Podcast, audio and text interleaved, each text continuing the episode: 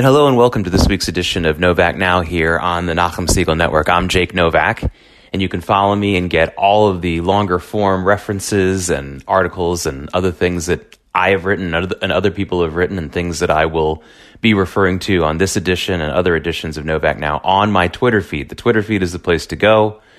At Jake Jake NY, at the at symbol, and then Jake Jake NY, two Jakes, at Jake Jake NY and you'll see not only the stuff that I'm referring to now, but news of the day as it comes across. Um, I have a lot of other platforms. If you're if you're someone who just really doesn't love Twitter, you can see most of my stuff on Facebook and some of my stuff on Parler. Uh, on Facebook, I'm just Jake Novak, N O V A K. At Par, on Parler, I'm at Novak Jake. But Twitter is really is really where everything is, and it can just be the launching point. If you don't want to stay on it for long, you can move on from there and, and just click on the links that I put there. But again, that's the best place to find the things I'm talking about. Um, I want to talk today about the entire concept of the phrase we use. Uh, no, uh, the, the, phrase called, you know, that we use called new blood, the new blood fr- phrase that we say. We need new blood in this organization. We need new blood on this team. We need new faces or new blood, uh, you know, in this in this company. That kind of thing. We see this and hear this a lot, and I am for the for the most part, for the most part, the a really big believer in that. That especially when you have organizations that have been around for some time, and by organization I mean almost anything, a private business, it could be a shul, it could be a yeshiva, certainly a, a political party or a government. Um, I think that for the most part, when you get new faces in, it has tremendous potential for positive results. I think that, believe it or not, even though you would almost often, often say about any new thing that there's an equal chance that it could be good or bad, when you add the caveat that it's a new thing that's coming into an established organization, I like the chances of being better than 50 50, that it will have a positive impact. Because older organizations, and governments with a lot of people who have been in power for a long time, or businesses that have had the same family running it, as well as some of these people do their jobs. As innovative as and amazing as they can be, the chances, I believe, are better than 50 50 that if they bring in someone with even a decent amount of capability and a new group of people, or even just one new major person, the chances for a positive outcome aren't 100%. Don't get me wrong. I'm not saying it's always a good thing. It's not always a good thing. But I think that the chances are probably 60% or better, which is pretty good when you think about betting odds or when you think about biz- odds of businesses succeeding or organizations succeeding. I think the chances are really, really good. But to really understand why this is so important and really understand why this is true about getting new blood into an organization and why that's really, really important, you need to understand how so many important organizations, especially from the Jewish historical perspective, how many so, so many organizations have rotted from within for so long. Some of them weren't saved in time by new faces, or the new faces never came, and some of them were. And I think that in Jewish history, and from the and, and, and when I say Jewish history, I mean even real, very recent Jewish history of the last hundred years or so, we have really seen that to be true. And of course, we're seeing that now in the United States. Now, I'm talking about new blood because we have a funny thing going on right now here in the United States of America and in Israel at the same time from the political standpoint. This is why it's my headline topic for, for the, this edition of Novak Now. Obviously, we're about to go through a, a change in the United States in the White House. But it's certainly not new blood. Actually, the new blood was what happened four years ago when, love him or hate him, Donald Trump and his team came into the White House. And that certainly was new blood. Now, not that Donald Trump was a young man, he was already 70 when he took the oath of office. But he was not a career politician. He was certainly different from everything that Washington had been used to. And I worked very hard, uh, especially when I was still writing, uh, still full time writing at CNBC. I worked very hard to try to let everyone understand that this was got this was not a normal Republican. Just because he was a Republican coming in didn't mean that he wasn't a threat to the Republican uh, establishment as much as he was a threat to the Democratic establishment. And a tremendous amount of the pushback on Donald Trump is absolutely because of that. Because the old guard of both the parties of Washington, which really kind of, and they kind of work in concert with each other, whether they complain or argue about, you know, compl- and, and, and fight with each other in public a lot. And I'm not saying that they privately collude. It's just there's a, there's a gentleman's and gentlewoman's agreement among the establishment party leaders in Washington and that bureaucracy to keep things pretty much the same. And if they change anything, it's just to make themselves more powerful and more wealthy. And Donald Trump was challenging all of that, and he really had a, an immediate set of very powerful enemies the second he even ran for office seriously, let alone win and, and come into the White House. And I think that more and more is going to come out over the years about how that establishment in Washington worked against the president and worked against the interests of the, of the American people to try to push him out and, and to stop some of the policies. The policies that even they realized were good, they just hadn't thought of them themselves or had the guts to implement. But we're getting a, a, quote unquote new president in Joe Biden, but he's an example of the old blood. This is someone with about 50 years of experience in Washington. He's bringing in an entire administration of people who are old retreads. This is especially true when it comes to his, his Middle East policy team, which is probably going to include people like Dennis Ross and Martin Indyk and all these people who have been around that DC establishment uh, foreign policy establishment for a lot, long time. I think they've been mostly not successful in their jobs. Uh, they've been successful personally. They've, they've risen to great national fame and acclaim and, and made tons of money. But whether they've been as effective uh, as they should have been, I think is not even a question. They have not been as effective as they should have been. And, and this is true. This is not a Republican or a democratically based complaint. This is true of both parties' establishment types. Um, and getting rid of the new blood that Donald Trump brought in, and, uh, and and yes, that came with a lot of volatility, and a lot of people just were, are still completely just bent out of shape by him personally, and have and, and to to the point that they just don't care what rules or ethics they have to break to denigrate him. You know, one of the things I wrote during Donald Trump's entire four year presidency was that no matter how many rules he breaks or, or, or unethical things he may may do, his opponents keep doing him a favor by going even lower than he than he allegedly goes. Um, so the establishment is, you know, I guess back in power, not only with Joe Biden, but uh, on Sunday, the House of Representatives voted to reelect Nancy Pelosi as the Speaker of the House. So there's just no change at the top. This is not a even phony hope and change moment. This is just back to the old establishment and and almost a shame on you to everyone in America who wanted new blood who wanted new ideas. If, eh, eh, and it's amazing because if a pollster goes around to the United States at any given time in the last 50 years and in the years to come and just asks a special, a, a, a separate question, leaving out the name of any particular candidate, leaving out the name of any political party. If a pollster goes around the country and asks people, would you like to see new people in the leadership in Washington, new blood? I mean, I, I would guess, and I think it would be, it's a very educated guess, that the answer would be 70% yes or better. But here's what we have we have old blood in the White House and Joe Biden. We have old blood as Speaker of the House and Nancy Pelosi. I don't know what's going to happen in the Senate. On Tuesday, you have your Georgia runoff elections, and I'm not very confident that the Republicans will be able to win because uh, I, I, think that the voter fraud, ballot harvesting issues in Georgia and vote by mail issues have not been resolved by the by a long shot. And I also think that there's definitely going to be some Republican enthusiasm issues. Unless uh, that changes overnight, I don't think that that's going to really help that much. So I don't know who will be the Senate majority leader, but I can promise you it's not going to be a freshman senator. It'll be Chuck Schumer most likely if the Democrats get control of the Senate. And that's another person who's been in the Senate for 22 years, by the way. And he's also been in Congress, I guess, for another 20 or something like that before. So this is another career politician old blood across the board, and we can't expect any real change and real, real change for the better when the old blood is in control. That's just the way it goes. And it's a real problem because you have to have new blood coming in. Now, I know there are some people who will point to some of the younger members of Congress, the Alexandria Ocasio Cortez types, the Rashida Tlaib types, and say, well, that's new blood that's getting into the Democratic Party. Are you happy with that, Jake? They're, they're anti Israel, they're anti Semitic, they're socialists, the whole thing. And I would say, well, they're technically new blood because they're you know, in their first or second terms as members of Congress.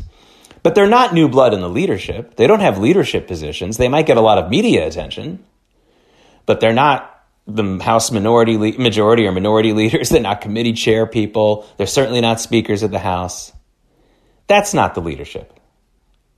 And if they were in the leadership, I would say, yeah, there's an example of how sometimes new blood isn't. You know, there's that 30%, 40% not good result of new blood that I would point to.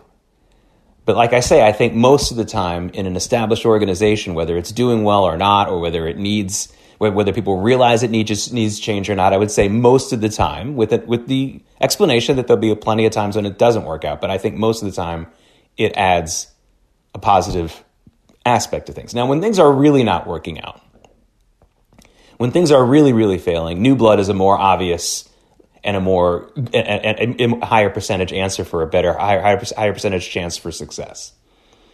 Now, I learned this through stories that my uncle used to tell me. Many of you may remember a an edition of Novak Now I did over the summer in tribute to my uncle who had passed away, Alan Meyer, who had an amazing life and an amazing career. And one of those one of the highlights of his career is that he was the Japanese to English interpreter for General Douglas MacArthur at the end of World War II and then for the beginning of his military governorship of Japan.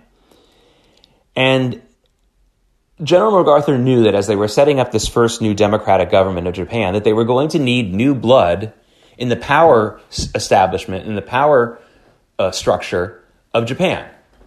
He knew that he couldn't just get the old families who had been the imperialist supporters and who had made and somehow survived the war and maybe suddenly we're renouncing the emperor, emperor and we're saying, okay, we're, we're, ready to go for democracy. Now, he was happy to have them.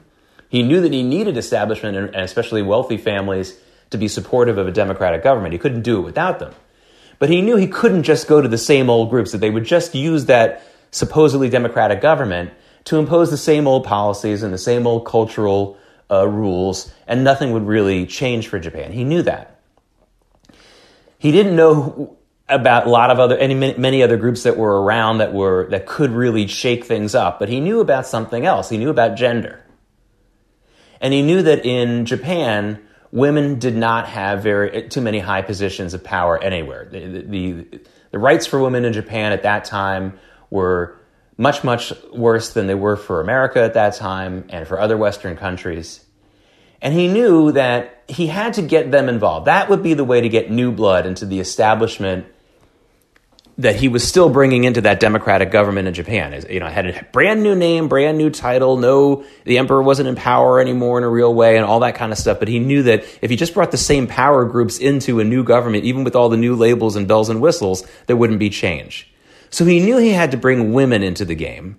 And how was he going to do that? So he insisted as governor of Japan at the time, military governor, that, that they could not have a democratic government unless they gave women the right to vote. Women did not have the right to vote in Japan, even in whatever kind of dummy elections they were putting up during the imperialist um, uh, government there. And those establishment types, those establishment families who said they wanted democracy and wanted to be part of the new government, resisted the general. I mean, they resisted MacArthur big time on that.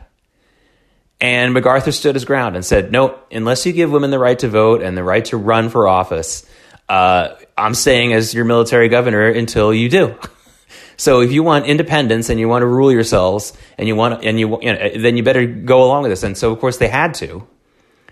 And even today, I would say that women's rights in Japan are still not as strong as they are in the United States and some other Western countries, but certainly they've come a long way.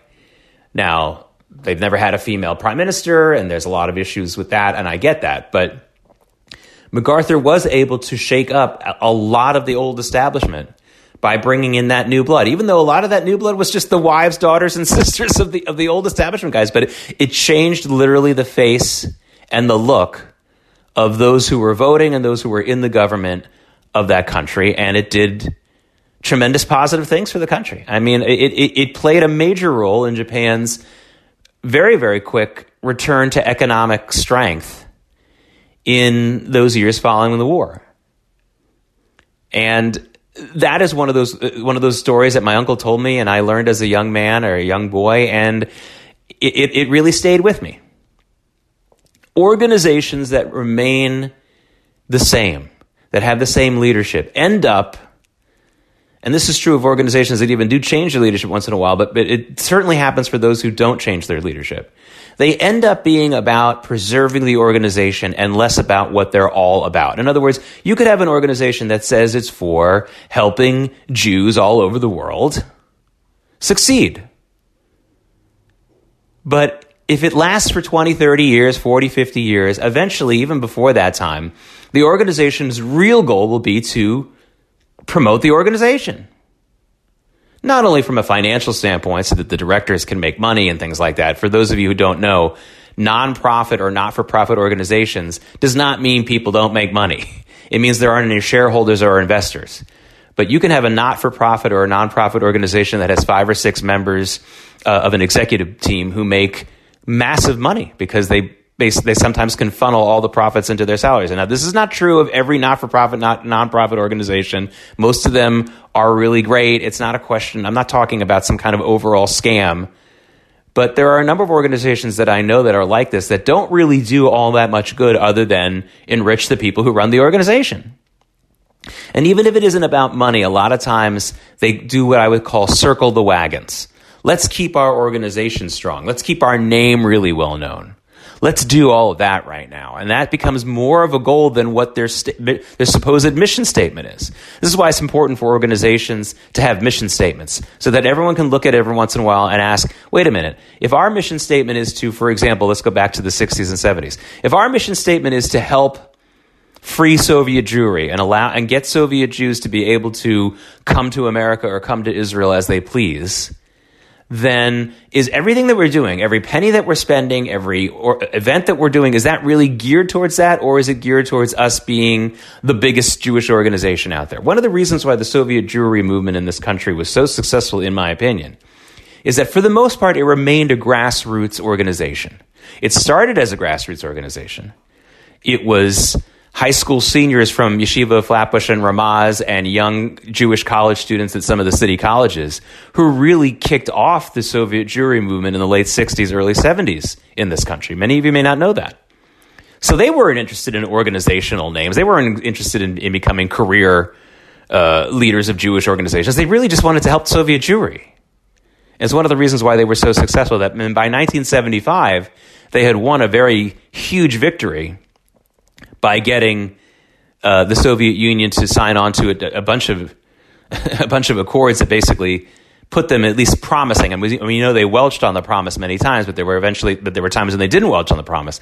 Basically, getting them to agree that if they wanted to be a part of the community of nations, they were going to have to provide more human rights and more freedom of movement for Soviet Jews.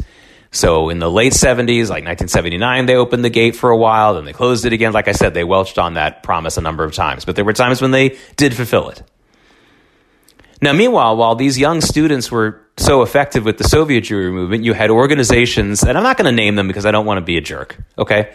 Uh, but you had old establishment Jewish organizations with acronyms that we all know that still exist that were not as effective that didn't get on the ball, that really weren't even, that really didn't, didn't have a serious Soviet Jewry situation going on on their radar.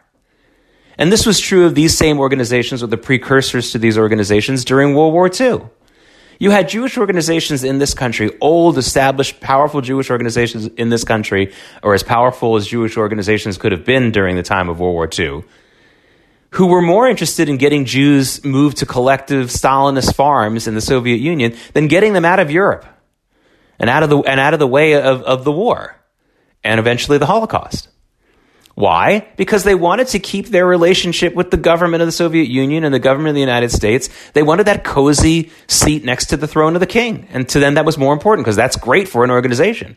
When an organization can pal around with the old blood establishment of whatever government or, you know, you're talking about, that feels great for those guys who are running those organizations. I got to tell you, it feels great. Whether or not they're fulfilling a mission statement of helping people, in this case, making, saving Jews, eh, not as important. It doesn't really work for them. And it's not because these are evil people. It's just that they lose sight of what they're supposed to be doing. And that is why organizations need new blood sometimes. Now, a lot of you might be seeing where I'm going with this when I talk about what's going on in the state of Israel. Now, Israel is, in some ways, a little bit of a special case here. Does Israel need new blood in its leadership? Absolutely. Absolutely. But uh, there are so many people vying for that position that you're seeing a lot of what I would say the negative percentage, that, that, that percentage of examples where new blood doesn't work out. General Benny Gantz, and I thank him for his service, especially in the IDF, was an example of, of new blood that didn't work out. Why? He didn't really have any ideas. If Benny Gantz had come in with some new ideas along with the fact that he wasn't a career politician, I think he would have been a lot more successful. But really, his only mission as a politician, which appears to have ended now because the blue and white party that he led has basically disintegrated. But it appears that his entire career was based on him not being Benjamin Netanyahu. Now he was honest with that, I think, uh, at least in the way, in most of the way he sort of presented himself. But that's all he was. He was just not Bibi. And new blood is great, but if the new blood has no ideas other than I'm physically a different person than the other person sitting in that chair, then the chances of you becoming that new blood that really helps things improve and makes things better are, you know, fall down to the floor. And that's the Benny Gantz story. There's a lot of other names I could mention in Israel that are similar. I think Israel absolutely needs new blood in its leadership, not because Netanyahu isn't the best leader for right now. I think he still is. Although, as you've heard me say on previous editions of Novak Now here on the Nachum Segal Network, it's many years past the time that Netanyahu should have been grooming a successor and stay and feeling secure enough in himself to keep that successor around. He's groomed successors in the past, and then things always turn sour.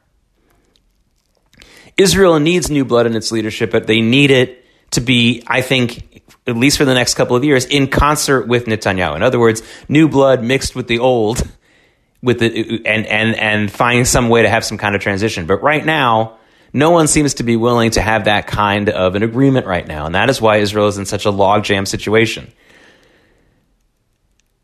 Deep in their hearts, I think 80%, maybe more than that, Israelis know that the policies of Netanyahu of his last 11 years, now t- almost 12 years as prime minister, 12 straight years. Remember, he was prime minister for three years in the, in the mid 90s, mid to late 90s.